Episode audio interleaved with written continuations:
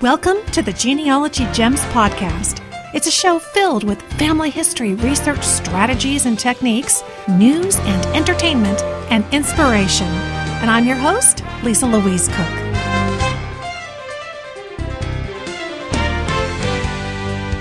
Hello and welcome to Genealogy Gems podcast episode number one hundred fifty-five.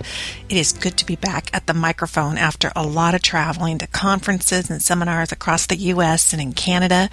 There are a lot more to come, but let me say a big welcome to all of you that are new to the show. I met a lot of new listeners at the Ohio Genealogical Society Conference in Cincinnati, the Alberta Genealogical Society Conference in Edmonton, Canada, at the full-day seminar we did in Germantown, just outside of Memphis, Tennessee, in balmy Lakeland, Florida, and most recently in Las Vegas at the N G S Conference. And a lot has been happening in the genealogy world while I've been on the road, and my job is to boil it down so I can bring you the best genealogy gems to make the best use of your time, and that's what we're going to do in today's show.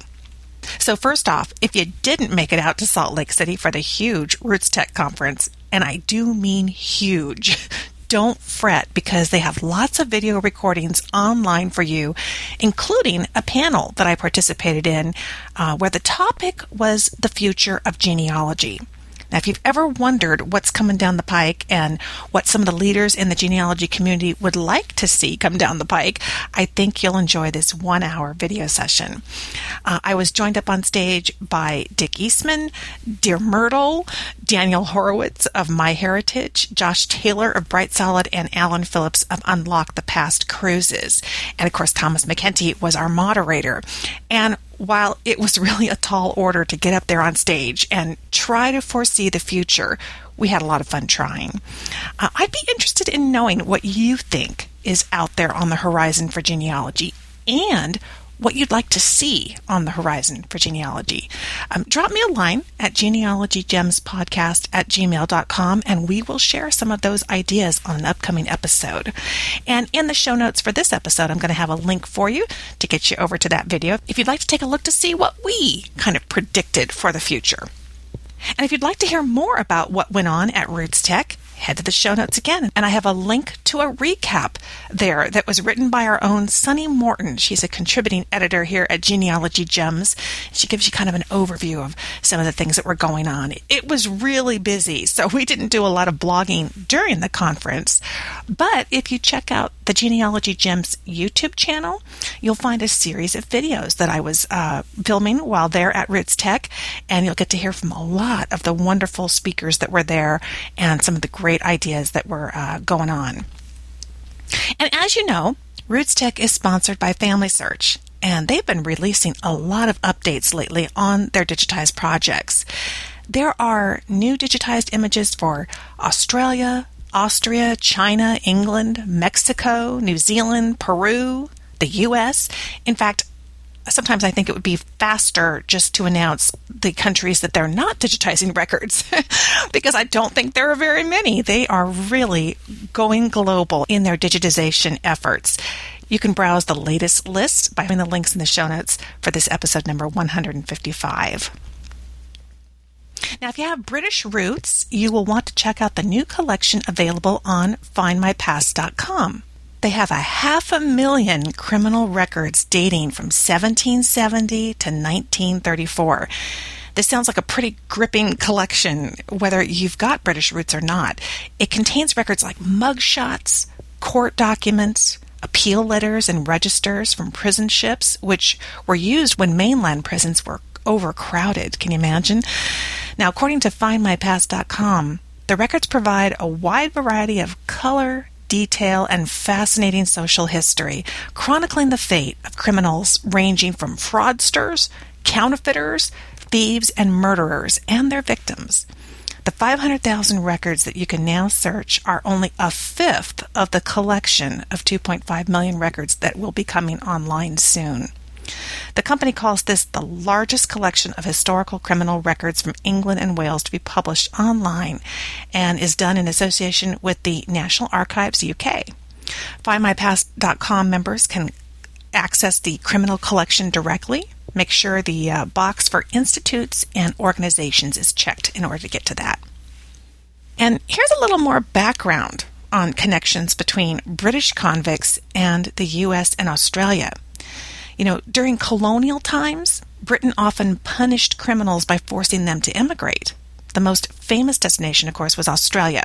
The first British settlement on that continent was in seventeen eighty-seven, and it was actually a penal colony. Australia celebrates that fact about its heritage, uh, and you can learn more about that in a link in the show notes. And up to about fifty thousand British convicts were also forced to immigrate to the American colonies during the seventeen hundreds, and these included prisoners of war from Ireland and Scotland. And you can read more about that in a paperback book called Bound for America, The Transportation of British Convicts to the Colonies, seventeen eighteen to seventeen seventy-five. That's by A. Roger Ekirk. I hope I'm saying his last name right. Um, again, I'll have a link for you to that in the show notes. find my past dot com isn't able to tell us yet how many of the records in the criminal collection are actually related to forced immigrations, but anyone with roots in the U K should certainly check out this collection for sure. And over at Fold three, they have digitized War of eighteen twelve pension files. According to the National Archives, pension files for the War of eighteen twelve rate among their most requested materials. But the files haven't been very easy to use because they're only at the National Archives. They haven't been available in published microfilm or digitized form. You've either had to research the pension files on site in Washington, D C, if you could get there, or order copies from the archives. Not exactly easy access. Well, this is all about to change. The Federation of Genealogical Societies, which is known as F G S, the National Archives, Ancestry dot com, and Fold three, they're all partnering together in a huge effort to preserve and digitize seven point two million pages of War of eighteen twelve pension records and make them available for free online. As you can imagine, this is a mammoth undertaking, and it commemorates the two hundredth anniversary of the War of eighteen twelve, which has been called America's Second Revolution. Many U S citizens joined the fight against the British Empire to permanently resolve issues that the Revolutionary War was fought over. It's a near legendary era in U S history when, you know, of course, the Star-Spangled Banner was penned during the defense of Baltimore's Fort McHenry, and, of course, the White House was burned during the only foreign occupation of Washington, D C. The pension files are already being digitized, and completed images and their associated indexes are being posted incrementally. Now, you can view these for free at fold three dot com. Follow the progress of this enormous undertaking at F G S's Preserve the Pensions blog, where you'll see updates and get inspired by research success stories. You can commemorate the War of eighteen twelve's anniversary yourself by looking there for your ancestors who may have served. Now, many of us have been anticipating the return of Who Do You Think You Are?, the popular family history-themed television show. After three seasons, Who Do You Think You Are? Was canceled in the U S by N B C. That was in two thousand twelve. Well, reportedly, the Learning Channel has since picked up the show for a fourth season. Great news. Executive producer Lisa Kudrow, who's been a guest here on the podcast, told Craig Ferguson that the show is still moving forward. She did that in an appearance on The Late Late Show on February twentieth. And in recent weeks, reports have circulated that uh, Kelly Clarkson has filmed an episode. Uh, a fan reported seeing her in Americus, Georgia, and that they were shooting footage at Andersonville National Historic Site.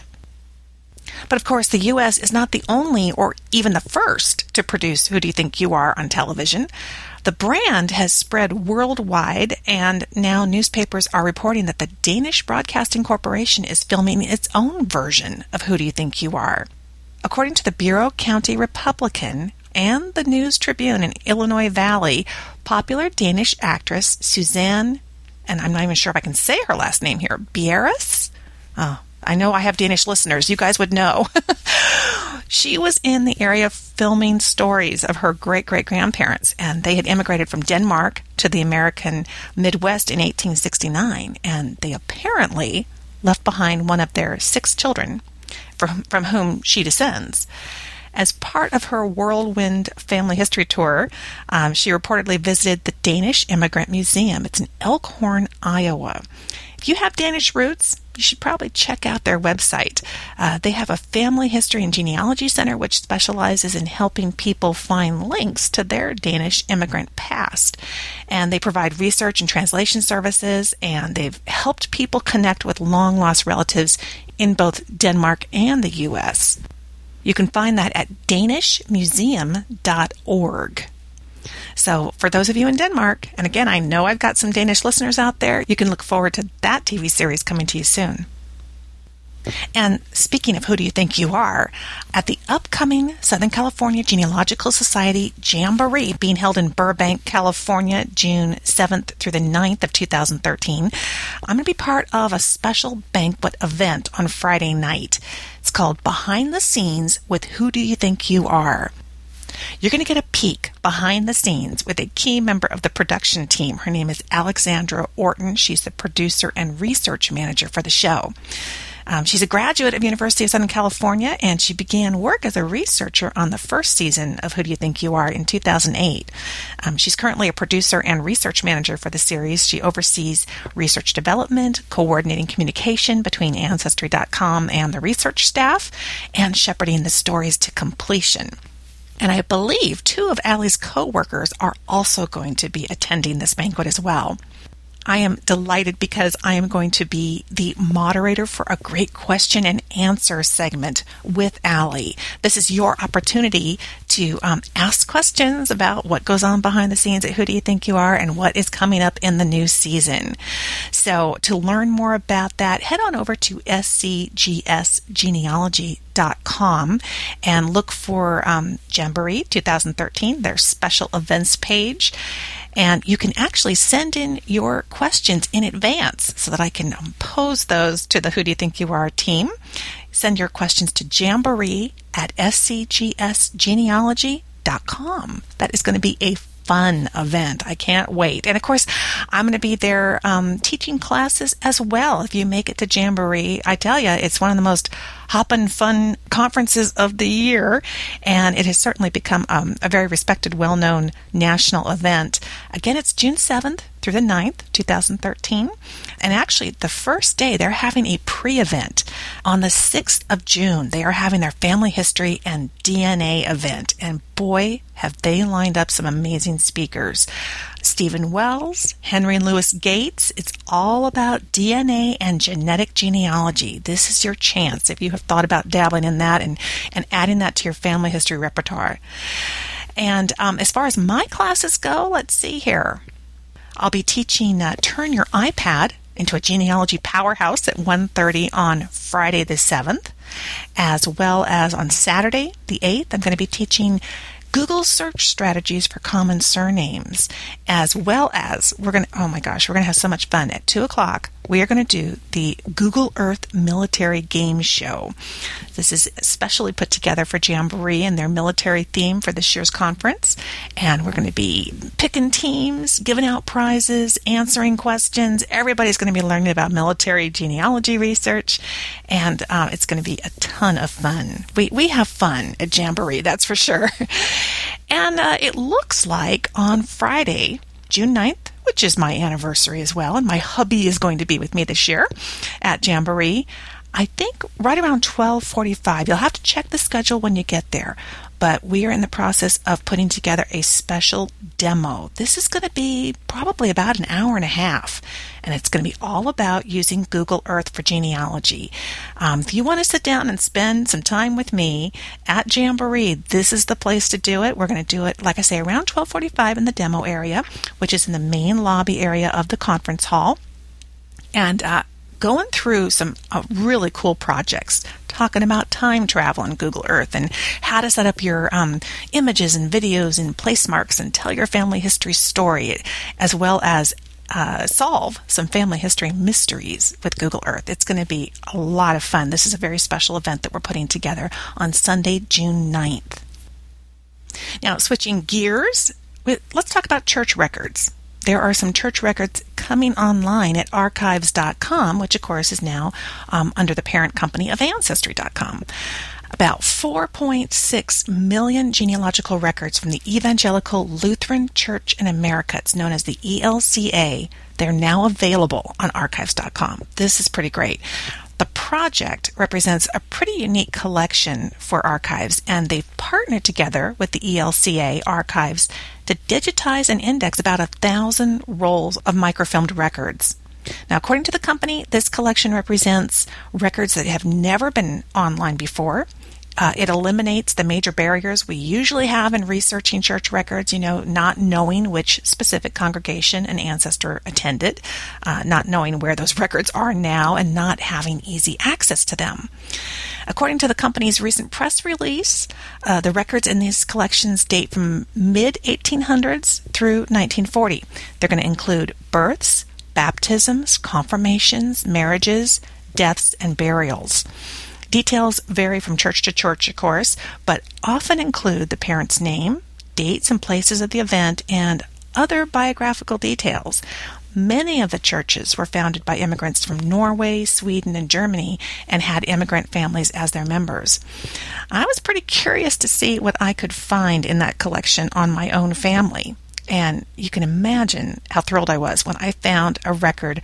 It is the birth and uh, baptism record of my grandmother, Alfreda Sporowski. That was her maiden name at the time that she was born. It changed over time and uh, was kind of Americanized, if you will. But uh, she was born in Gillespie, Illinois in nineteen thirteen.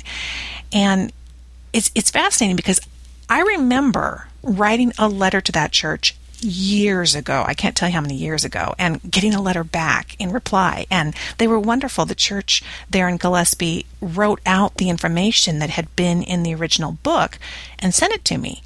But now, right from my own computer screen, I'm looking at that original document in just seconds, pulling it up on my own screen, printing it out. It's pretty wonderful. So they've, things have come a long way, and uh, you can check it out. You know, if you're not a member of archives dot com, not sure if you if you want to join, you can sign up for a free seven-day trial membership, and that might be a way to get in there and explore these records.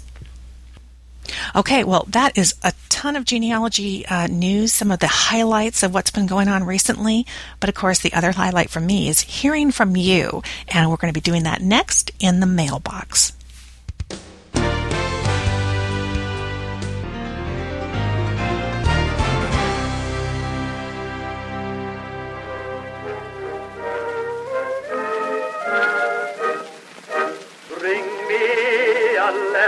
From my old hometown, one with some jokes from my old pal Jim Brown. Bring me a letter from that girl of mine, saying that she's longing for me all the time. Bring me a letter from my proud old dad, knows that we are winning, and I bet he's glad, but more than any other, a line from my old mother. Bring me a letter from my hometown.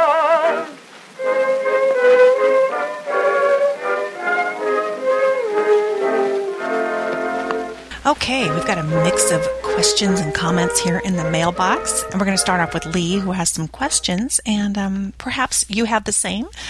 Lee asks, how often do the premium podcasts come out? Well, typically there is one new premium episode and one new premium video each month, um, and the real value in premium membership is that when you join, you get the entire back catalog of premium podcast episodes and videos. And that means as soon as you become a member, you have access to, I think right now we're over ninety-five exclusive premium episodes and um, over a dozen videos of my most popular classes. And of course, we're adding to that catalog all the time. And then Lee asks, does the premium version cover different materials than the free version or the same topics but more in depth? Well, premium podcast episodes are commercial-free, first and foremost, and they're very similar in format to this free show, um, although the material that I cover is different. we do tend to go a little more in depth, and um, I tend to focus also on what my premium members are asking in terms of questions and what they would like to hear more about. So if you like the free podcast, I think you're going to love the premium show because it's just more of those genealogy gems. And the next question here is, is it possible to buy one episode of premium to try it out before subscribing for the full year? Well, actually, the free podcast is kind of the free trial for premium um, because really this is the, the format and this is the opportunity. So everybody gets a chance to listen to the free show. Um, and like I say, if you're enjoying the free podcast, you're just going to get more of the same. And, and that's kind of your free trial for checking out premium.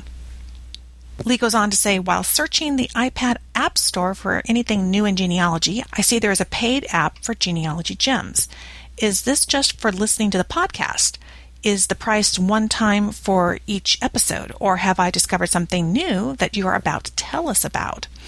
Uh, good question. Okay, so I know for some of the magazine apps that you get, you get the app, but then you're purchasing magazines inside the app. They call them in-app purchases. That's not how the podcast app works. Um, we've actually had it out about four years now, and it's a one-time purchase. It's two dollars and ninety-nine cents, and that basically helps us cover the cost of um, producing it and keeping it updated. And it what it does for you is it conveniently streams the free podcast, all of the episodes, and it streams them right onto your mobile device. But also the unique feature in the app um, is the bonus feature.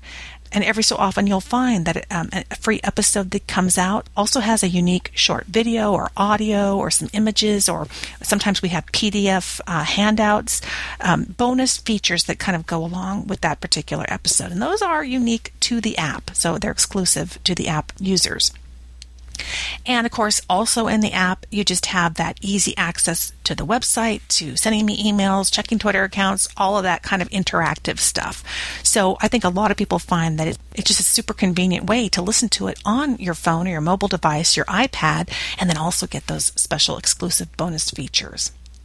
Lee also says, I am fortunate to have a grandparent on each side of my family who was interested in genealogy, so I had a head start in my research.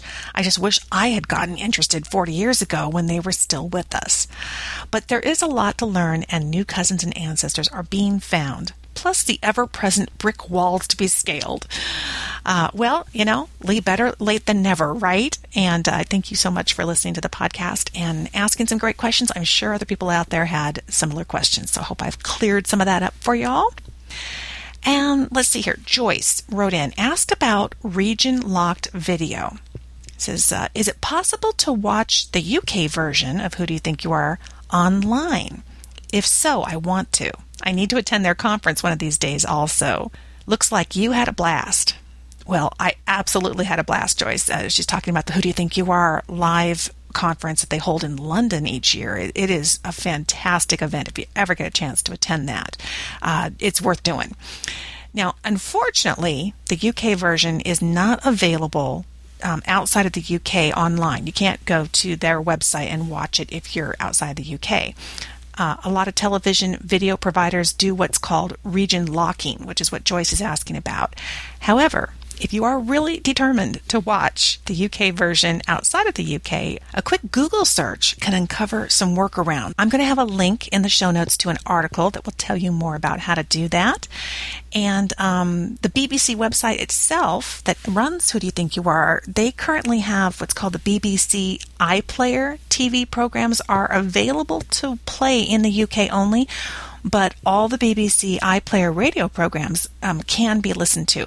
I don't know if they're going to eventually do that for outside of the U K, but as I understand it, I think that there's even a fee uh, involved in watching some of those shows. So there is the B B C iPlayer, and I know it's been evolving over time, so you can keep an eye on that. And one more option, you know, occasionally folks do upload episodes to YouTube, and I'll have a link in the show notes to one of those, but you have to watch for those pretty quickly. You might want to put up a Google alert for um, the Who Do You Think You Are U K episodes, because sometimes they do get removed due to copyright infringement, but um, certainly that hasn't stopped a lot of people from putting them online, so you might be able to catch one on YouTube if you get lucky. And next I love that you guys are getting out there and blogging. There are some new genealogy blogs out on the web. Let's see, my first email here comes from Matt Mapes. He says, I love your show and I look forward to every episode. I've been researching for close to twenty years now, but because of podcasts, blogs, and all the other electronic communications that have come along with the internet, I feel more connected and involved in the genealogy community than ever. I want to thank you for always encouraging us to start our own blog. Yes, I'm glad you're doing that, Matt. He says, I finally made that jump yesterday. My daughter, who is only eleven and has her own blog about doll crafts, has also been encouraging me, so I thought I better get with the program. You can check it out at the past obsession dot blogspot dot com. He says, I can't promise anything about how often I'll post, but I do appreciate the encouragement you always provide to your listeners. And he also gave me the link to his daughter's adorable blog where she talks about uh, doll collecting and doll crafts, and that's at carrot and claire dot blogspot dot com. So I will have those in the show notes. Congratulations, Matt, for getting going. That's the hardest part. That's the good news. Now you can just have fun and get out there and um, and just talk about your family. And of course, by doing that, all of that is available and searchable on Google, which means you can um, help bring those distant cousins you may not know who are searching on those same families to your blog and make those connections. I mean, we hear about those stories all the time. So congratulations on that. Looks great. And Amanda has a new blog. She says, I've been catching up on all the Genealogy Gems podcasts for the last month. I sometimes hear your voice when I don't have my headphones in. Ooh, sorry about that.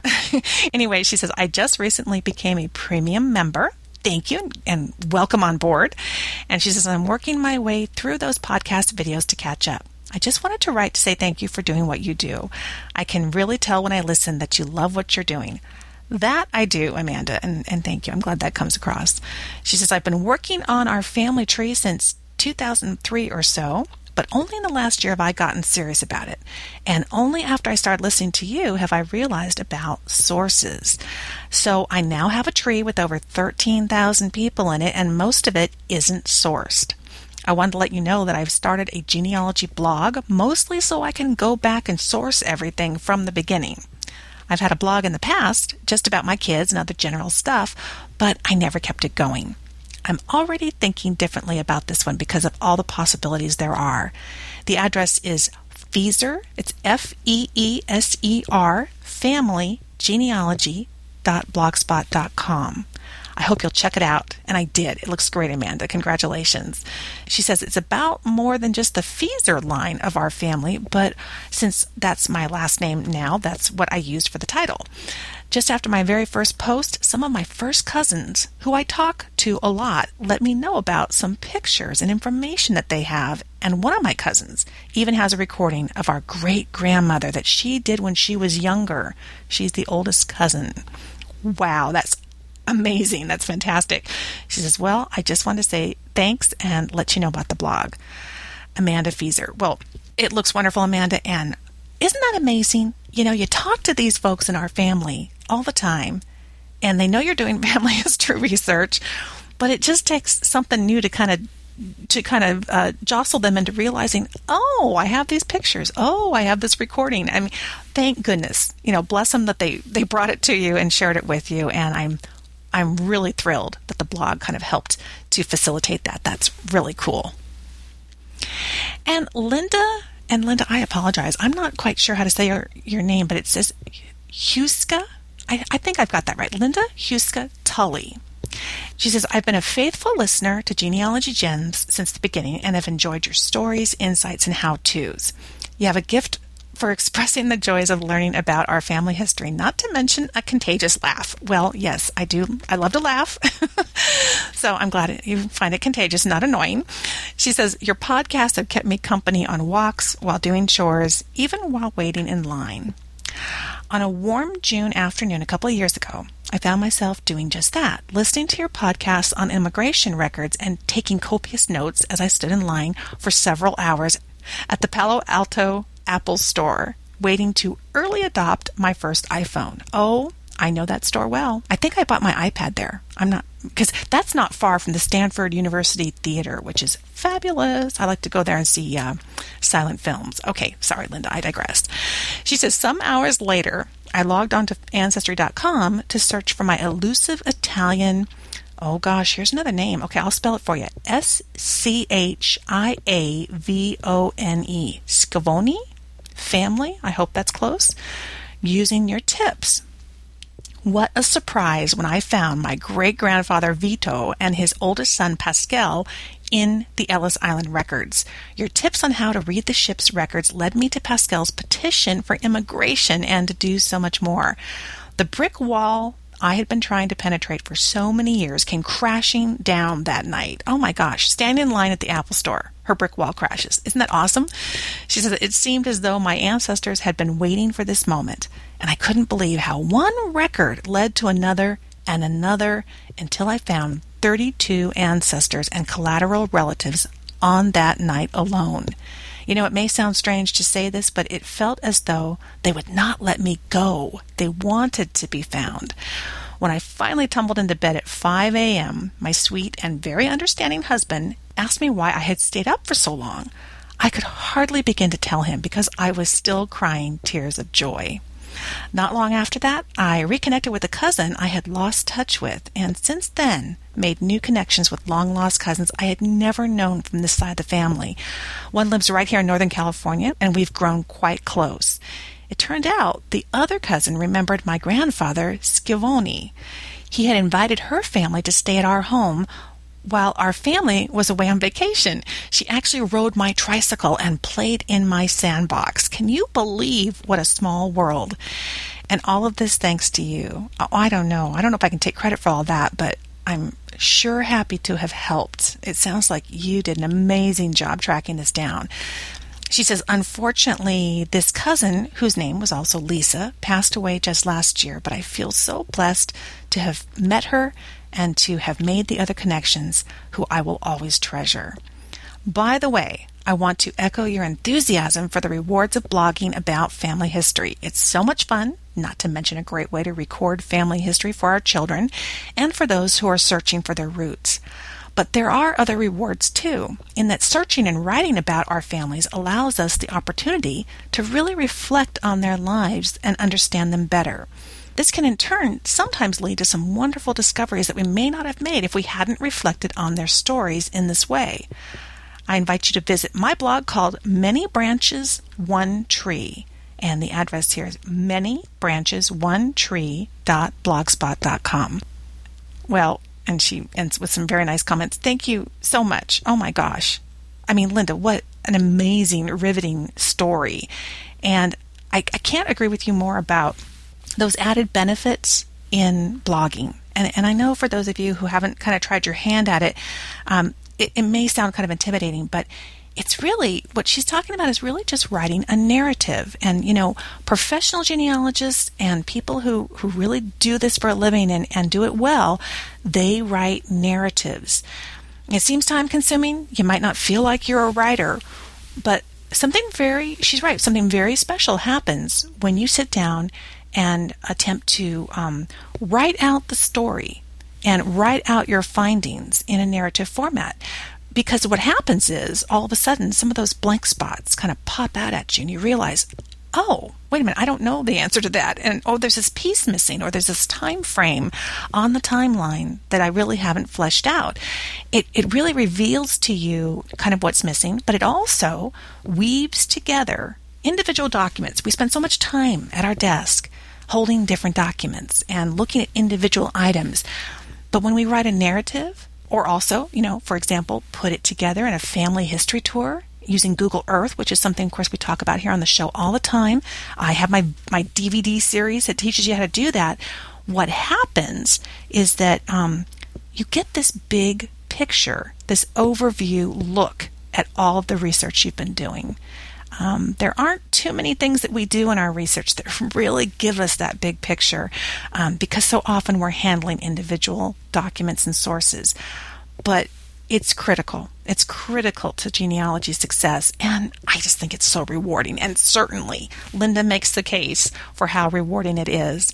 Um, I encourage you to go check out her blog, and oh my gosh, all the other blogs that, that folks have been writing in and telling us about, because I hope, I, I think it will inspire you to to see what people are doing, to see that you don't have to be a professional writer in order to have this be a fulfilling experience, a connecting experience with your with your relatives, and of course, um, a wonderful analysis tool in terms of your research. And last but not least, I heard from Bill Jessup. He says, I thought you'd like to hear about another blog you inspired. I created a website dedicated to the Jessup family history back in nineteen ninety-seven. It holds just the facts and covers the many spellings of the name. This is my father's page, so you can see what I mean. And he sent me a link to the website at jessup dot com. He says, as I found information, I created pages, so the site layout is not in the more traditional tree style, as many pages simply have no links yet. I developed my own database to create the pages and interpage links.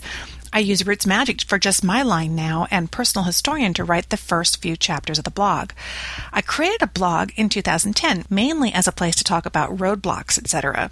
It never really seemed to have a true purpose. Since I got the genealogy bug, I had the dream that I would write down the Jessup story. As you know, the research is never over, so no book could start, as each time I started, I had questions with no answers. My Jessup line arrived in Australia on the twenty-ninth of September, eighteen fifty-four, and I suddenly realized that in two thousand fourteen, our line will have been down under for one hundred sixty years. Now, that is something to get excited about and provided a starting point for the story.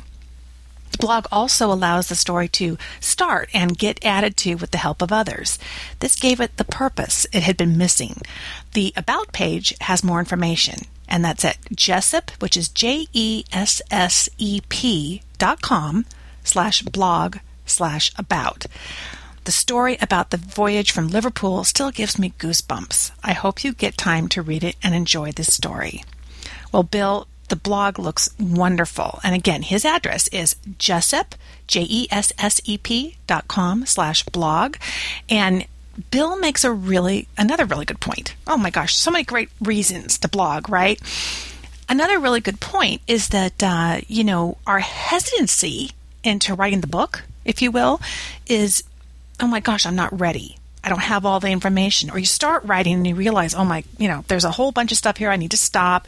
Or what if I find something later and I've already published this book? The blog gives you that kind of ongoing writing opportunity and recording opportunity, if you will, to go along with your research. You can start now. You can start now with the advantages of recording this information, getting it out to the, the other folks, all the benefits that go along with that, and you don't have to wait until you're ready or done. Because you know what? He's right. We're never ready and we're never done. So uh, I encourage you to check out all of these wonderful blogs, and I'm uh, so proud of all of you. I just think this is really cool, and I love reading these blogs. Thanks so much for sharing.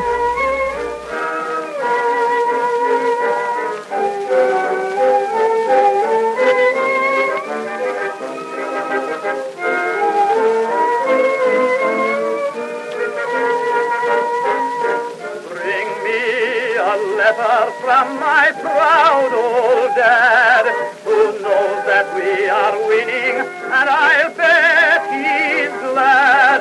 But more than any of all, a line from my old mother. Bring me a letter from my hometown.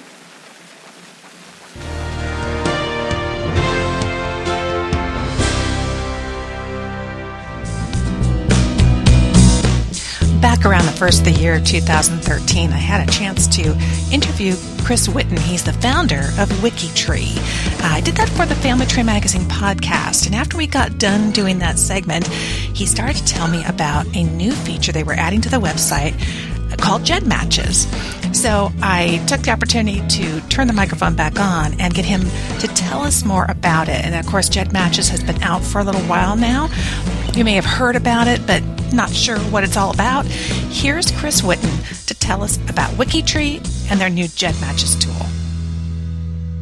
We just turned off the recorder for the Family Tree Magazine podcast, but I flipped the switch back on because I'm here talking with Chris Whitten from WikiTree dot com and wanted to share some, some additional information here at Genealogy Gems about what's going on at WikiTree. Hey, Chris. Hey, Lisa. So you were uh, starting to tell me about Gen Matches, and I went, whoa, whoa, whoa, we got to share this with my Genealogy Gems listeners. Tell us what's going on at WikiTree. Well, if if your listeners will forgive me for a moment while I sort of give some background on this, because um, I think the serious genealogists will appreciate this. This is this new feature that we've been working on a long time called Jed Matches for GEDComs. This is a real problem on collaborative trees is people uploading GEDComs. You know, we, we need to enable it. It's such a great way for serious genealogists to jumpstart their participation is, you know, by uploading a GEDCom so that they can automatically create some profiles, you know, rather than re-entering all this data that they have in another system. So it's really important. We've had, you know, GEDCom uploads on WikiTree for years now. But it's a problem where, you know, you allow somebody to, you know, upload a GEDCom. But maybe, you know, there, it's always somebody who's just getting started because it's the first thing a new member wants to do is upload a GEDCom. So it's always somebody that's just getting started on the site. And, you know, they might decide that they don't, you know, really want to participate or they don't want to participate on the level that it would require. Because WikiTree is completely collaborative, it's all about collaborative, all about sharing, and because it's a shared family tree where there's only one profile for every ancestor, if you upload one thousand or two thousand or five thousand ancestors through a GEDCom, you're actually going to be the profile manager on all those profiles. And the burden of collaboration, uh, as you will soon discover, will become overwhelming. Like you will get so many distant cousins who want to collaborate on those profiles, so many merge requests, trusted list requests, personal messages, um, that if you're not, you know, committed to spending hours a week or even in some cases hours a day on WikiTree, it's a problem for the rest of the community because here's this profile of this ancestor that you started, but you're not able to fully collaborate on. So this, you know, has been a problem for WikiTree, of course, since the beginning.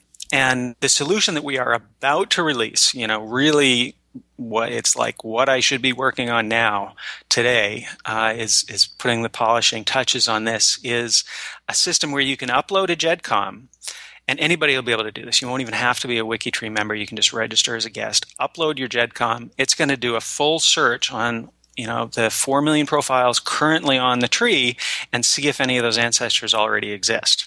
So it'll be this great search mechanism. You know, I mean, even um, for people who don't want to participate, don't want to collaborate on WikiTree, they're not so sure about the collaborative model, you know, whether they want to share at this level, they can just upload their GEDCom and do that search just to see if any of their distant cousins are already collaborating on WikiTree or see if there's some information on there that they don't already have. And, you know, rather than typing in a thousand names, they'll be able to upload their GEDCom. It'll automatically do the search. Hopefully within a few hours, we think it'll be. Within a few hours, it'll prepare a nice report for you, and then you can go through all the matches. And for people that do want to continue, you know, if this is being used by a new member or an existing member of WikiTree, they'll be able to then match and select which ancestors, which people from that GEDCom they want to import. So instead of being an all or nothing kind of thing, like in the past, you know, when a member wanted to upload, they either had to split that file elsewhere and then upload a piece of it here if some of the tree already existed. You know, there was no way just to import a piece of a GEDCom.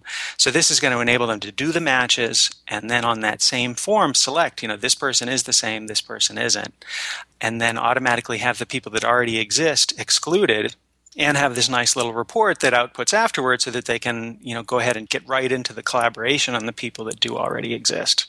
So super cool tool. I'm so excited to uh, to finally have this ready. Wonderful. So really what you're saying is, is that we're going to be able to select who we want to focus on. This could come in really handy if you don't want to tackle your entire tree, but you really want to focus on particular lines, I would guess. Yeah, yeah, exactly. I mean, I, I think it'll be interesting for people who, you know, want to make sure their ancestors, you know, research that they've done um, does get preserved. You know, that's a, you know, a big concern for genealogists is just making sure that that the work they've done doesn't get lost after they're no longer able to maintain it. Um, so if there's like a certain line that you've worked on and you want to make sure that it is on a site like WikiTree, just like you say, this is a way that they're going to be able to select that line, even if it's just mixed in with all the other profiles in their GEDCOM, they can just select that line uh, through this new GEDmatches tool. Now, you talked about people um, managing the, the various ancestors. Talk a little bit more about that, because I think that's an important concept. And, and of course, one of the questions becomes if, if somebody's kind of the, the manager of a particular person, what happens when that person's no longer involved in WikiTree?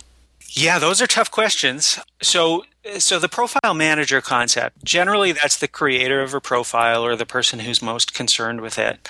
And there can be multiple managers of a single profile. You know, so if you import, you know, or create, you know, a dozen, a hundred individual profiles, you're you will by default be the manager. Um, sometimes what'll happen is, you know, you're creating profiles of you know, aunts or, or these collateral relatives where maybe, you know, you've then got a cousin who joins WikiTree or is already on WikiTree. It might make sense for for you to change the manager of those profiles, you know, either when they join or, or when you merge profiles, have that cousin come the manager. Uh, we do have problems with, you know, sometimes a manager will become unresponsive. You know, we have unfortunately had many cases where um, members have passed away mm-hmm. and else that they were managing, then we needed to to find another solution for. Because WikiTree has so much private information, you know, I, I don't know if this is clear to everybody listening, but so WikiTree is a is a shared family tree concept, worldwide family tree that has privacy controls. So it's designed for modern family history as well as distant ancestry. So the privacy is a really important part of it.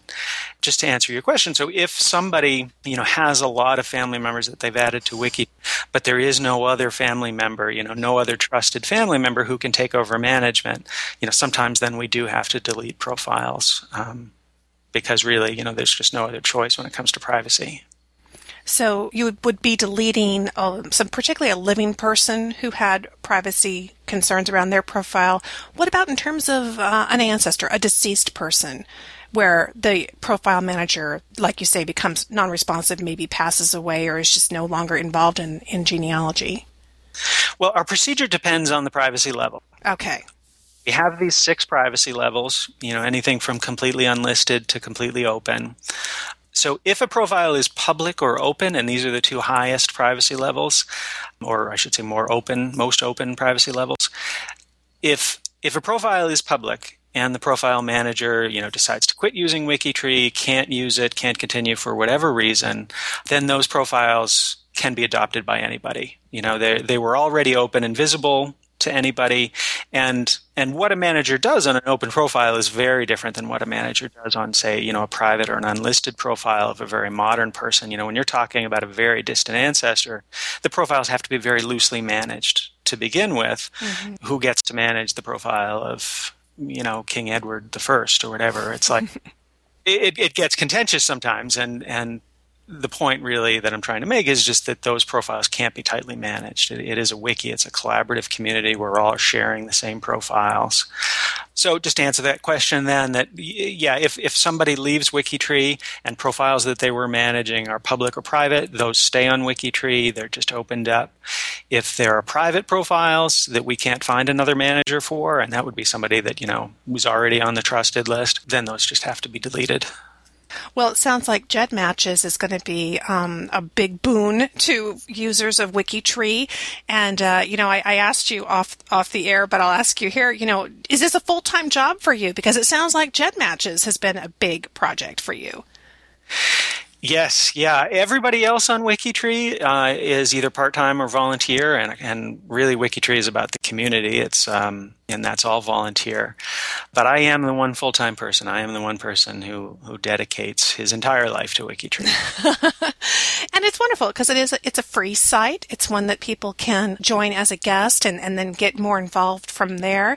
And I'm assuming you must be ad-supported, something so that that kind of keeps it maintained. Because that's, you know, people often talk about, oh, Oh, everything in genealogy should be free. But in reality, if we want things to stick around, we've got to find ways to uh, finance them, don't we? Exactly. I mean, running an inter- internet site, you know, has a lot of expenses, especially because a genealogy site is managing a lot of data, a lot of information on the servers. And if you want it accessible, it has to be, you know, they have to be fast servers. So there are a lot of expenses. And yes, you know, our model is not to have paid members. It's the serious members of WikiTree who are who are creating it, who are contributing to what this project is. So the idea of charging them for membership is is kind of crazy to me. We don't even show advertisements to members. Uh, if you're a WikiGenealogist member, which effectively means like a contributing member of WikiTree, when you're on the site, you don't see ads. But those public profiles, when other people are just coming in through Google, they will see the advertisements.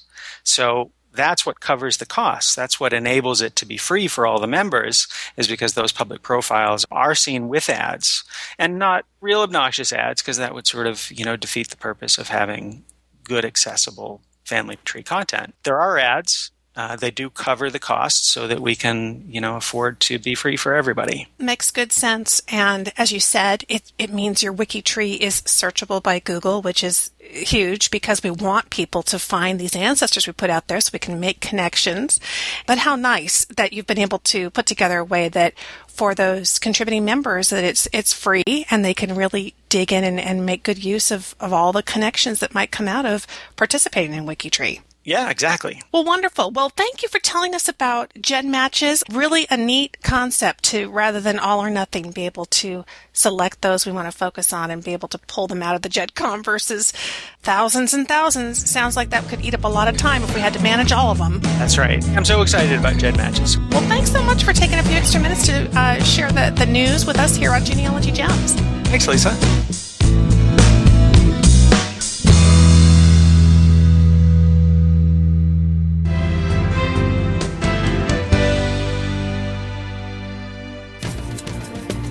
Profile America, Sunday, May nineteenth.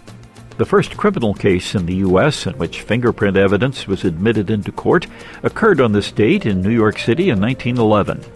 Burglary suspect Cesar Sella was convicted by prints identified by Detective Sergeant Joseph Farreau. The first known crime case solved by fingerprint matching occurred in eighteen eighty in Tokyo, but the unique pattern of each person's fingerprints had been known since ancient Rome. Today, the use of D N A samples from crime scenes is the fastest-growing area of forensic evidence.